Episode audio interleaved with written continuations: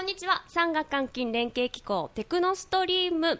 今日も機構長のエリュー治先生とコーディネーターの野原でお届けしていきます。エリュー先生今日もよろしくお願いします。よろしくお願いします。そして今日のゲストは電気機械工学専攻電気電子分野伊藤隆弘先生をお迎えしています。伊藤先生よろしくお願いします。よろしくお願いします。よろしくお願いします。伊藤先生ってもともと名古屋工業大学ご出身のはいそうです。先生なんですよね、はい、2009年に、えっと、工学部電気電子工学科に入学してそのまま、え学部マスタードクターとずっと学生でした。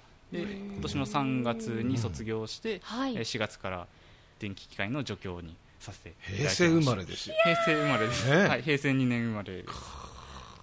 そのご自身の中でなんて言うんでしょう。その後このまま大学に残って研究を続けたいなっていうふうにもともとお考えでいらっしゃったんです研究は好きでしたね、ええ。一応マスターの時に就職活動は一応したんですけど、ちょっとまあ納得できなかったので、うん。そのまま研究好きだったのも研究の道もありかなと思ってドクターまで進んでっていう形ですあのー具体的にはドクターの時にはどんなことを研究されていらっしゃってで今はどんなことを研究テーマとして掲げて進めていらっしゃるんでしょうか、はいえっとドクターの学生の時は、うん。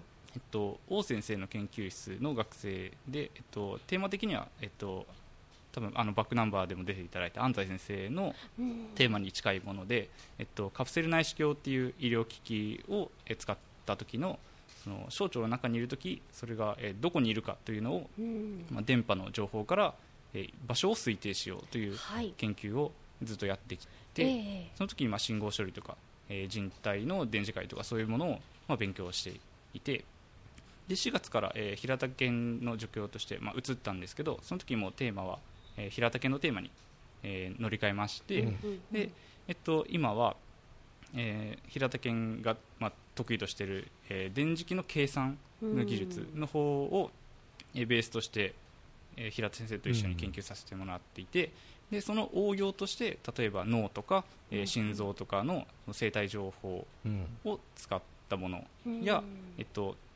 あとは、えー電波の安全性人体影響の評価も、えー少し手伝わせていただいているうん。という感じになります。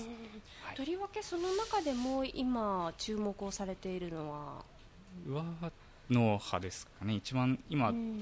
えっと、進めたいと思っているのは脳波で、ええ。えっと、平田県では、えっと、そんなに今までえー思いっきりやってきたテーマではなくて、まあ、去年去年とかその前ぐらいから、えー徐々にまあやり始めたテーマなんですけど、うんうん。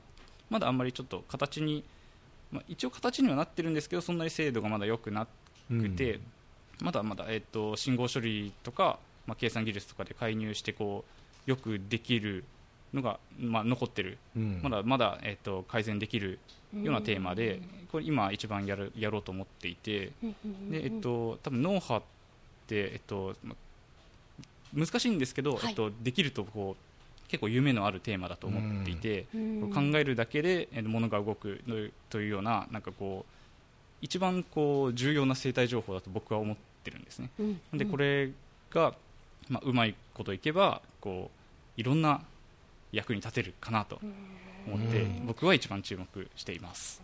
なるほど。なんか考えるだけで物が動くって今おっしゃられましたけれど、はい。ユリ・ゲラーとかで。昔いましたよその世界ですよねもう。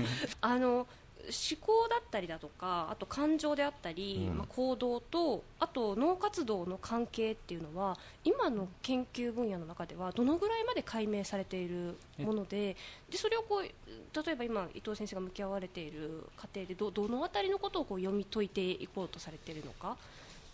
そうですね、はい。脳科学もそこまでその完璧に分かってるわけではなくて、うん。例えば、えっと、運動野と呼ばれる部分があるはい。さらに、うん。えっと、運動野には、えっと、その部位ごとに、えっと、体のどの部分が対応しているっていうのがもうそれは分かっていて、うん。えっと、例えば右手を動かそうとした時は、はい。運動野のこの部分が活性化して電流が流れるというようなそのマッピングの情報は、まあ、大体はもうある、うんではい。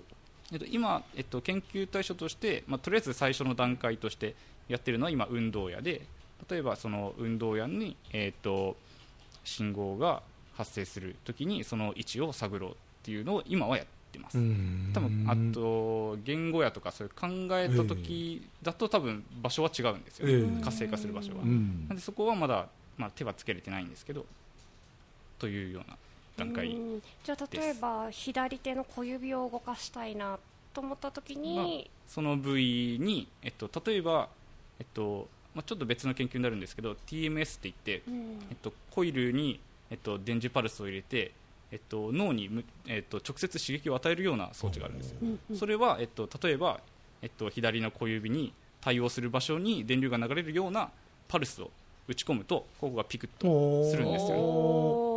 から、えっと、そう対応するっていうことはもうはい。分かるし、実験もできるような段階にはいるんですね。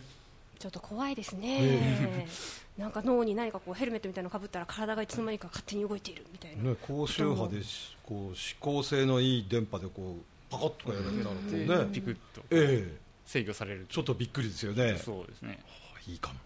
でいうとその研究として今こうどういうことを具体的に言うとされてるのか。とベースとしてはやっぱり計算技術電磁界の計算技術になっているので例えば、えっと、計算量を減らすための工夫とかうん。がそういうのができると、えっと、例えばこの脳波だったら、えっと、今例えば2ミリのサイコロ状のデータを積み重ねてこう脳を作ってるんはいですけど、それが例えば1ミリとか0.5ミリとか、うんもっと細かいものの積み重ねにできたらその分、えっと、精度というか、うん。分解の側があって、うん。でもその分計算量は増えちゃうので,、えでえっと、その1個解くのに何時間もかかってるとやっぱり使えませんから、うん。その計算量を減らす工夫っていうのはうん。すごく重要なテええーマで、は今はまあ計算量の低減っていうのもまあ一応ベースのテーマにしててうん。それを使うためのアプリケーションとしてまあ脳波心臓というような形になっています。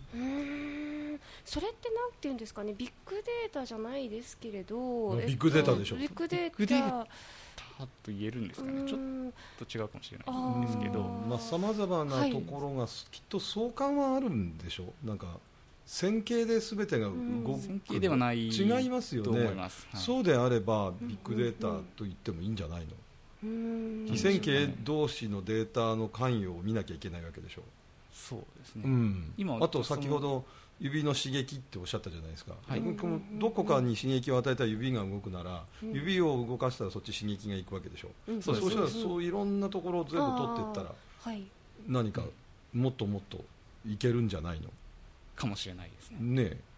はい、可能性は広い、そもそも脳を電磁,、うん。電磁解析じゃないですか。はい、どれくらいの電荷が移動してどれくらいの磁場が発生してんの、と。何かのイベントのた例えば先ほどの指がピクッと動くっていう点においては、えっとですね僕ちょっと TMS やってないんで僕はちょっっとあれなんですけど、ええ。えっと、例えば脳波とかだとその周波数が結構低いのでほ次回は、えっと、切り離して考えれるんですよ。うでそれも、えっと、まあ簡単に言えば、えっとええ。電流の保存則ええ。がベースになって、ええ。計算できるようなものに今なってて。じゃあその電電流というレベルにおいて電荷はどれぐらい動くと刺激として認識されるの？脳って。あ、えっとですね、刺激を、えっと、するスレッショルドも、うん。えっとちょっと覚えてないんですけど、えっと、神経何十ミリボルトだったかな？マイクロボルトだったかな？そんなに大きい電圧なの？とあイオンの移動度はそんなに大きくない？どうなんですか？えっと、研究室には詳しい方いるんですけど、ちょっとあー僕、ちょっと、あ了解いたしました。ここまで。はい、この話は別の話に、はい。持っていきたいと思います、はい。はい、また機会。はいがあればえーそうですね。はい。なんか例えばなんですけれどあの今のこう研究っていうもののその先にあのどういった応用の可能性っていうのを伊藤先生の中ではイメージされてるのかっていうのを、せん。そうですね、うん。えっと、例えばこの脳波の話で言ったら、その考えただけで動くっていう、まあ、BMI と呼ばれるものにつなげれたらいいなと思ってますけど、うん。えっと、そうですね。頭の中のこの辺りのところが反応している。で、まあ、その精度がどんどんどんどん高くなっていけば具体的にじゃ頭でかく考えて、はい、で細かいく制御機械、えー。細かく、えっと、機械が制御できれば、まあはい。その分細かく考えれて細かく動いてっていうのができれば、より便利になるそうですね。体が動けない方でも、あーリモコンがって思った時に、リモコンがガーッとこう動いてくるみたいな感覚なんですか？そんな そんなそんな話ではない。あでもそれに近くて例えばうん。腕のない人でも腕を動かそうと考えたら同じ場所が、えっと、活動するのではあ。そういう方には、えっとはい。こうモーターで作られた義義手とかつけて、でその制御信号を例えば脳から取るとかいうのもできると思いますね。ね面白いですね。確かに脳があって体のすべてがはい。の動きっていうものがあうんるわけなので、はいそこが解明されていくことによっていろんな世界が広がるんでしょうけれど、医療分野ではなくて、ええ。こういう工学の分野。うん。非常に定量的な世界の中からそういったアプローチっていうのはやっぱ面白いですよね、はい。うん。やっぱりでも医療系も、えっと、一緒にならもないともちろんやっぱり完成はしないそうなんだけれどもんですよね。うんはい。工学からもアプローチはできる、うん。そうですよね。はい。あのちょっとそろそろお時間がはいあっという間でございますけれども、はい。来てしまいましてですね伊藤先生がこう研究を続けたその先にご自身の中で抱いてるあこんな人たちに対してこう笑顔にできたらいいなとかあの生活をもっと便利にできたりだとかなんかそういうものを届けられたらいいなっていうようななんかもう夢みたいなお話でもいいんですけれどなんかお持ちのものがあればお聞かせいただいてもいいですか？そうですね、えっと、例えば今後も高齢化社会超高齢化社会にはもうなることはもう分かっているので、はい、例えばそういう、えっと、体が不自由になる人はまあ当然増える。ので、そういう人にまあ使ってもらえるような製品になればもちろんいいですし例えばそれ以外でも例えば、えっと、アミューズメントじゃない、えっと、エンターテインメントの分野でも、うん。例えばこう多分面白いゲームとかできると思うんですよねこういうのを入力にして、うん。で例えば、えっと、脳に直接刺激を与えるとかそういうのが全部コントロールできるようになれば、すごそうだよね、うとんでもなく多分面白い世界にはなると思うんですよ。うん。僕はそういうのを夢見てるんですけどまだ、えっと、そこの段階には遠いんで、うん。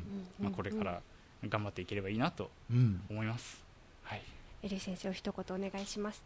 まあ、大光先生じゃないやごめんなさい。あの伊藤先生は、まあ、名工大で最も若い先生でもいらっしゃいますし、まあ、夢をね持っていただきたい。その夢って自分は20年後30年後にこんな分野で頑張ってて世界を引っ張っていけたらなっていうそんな夢。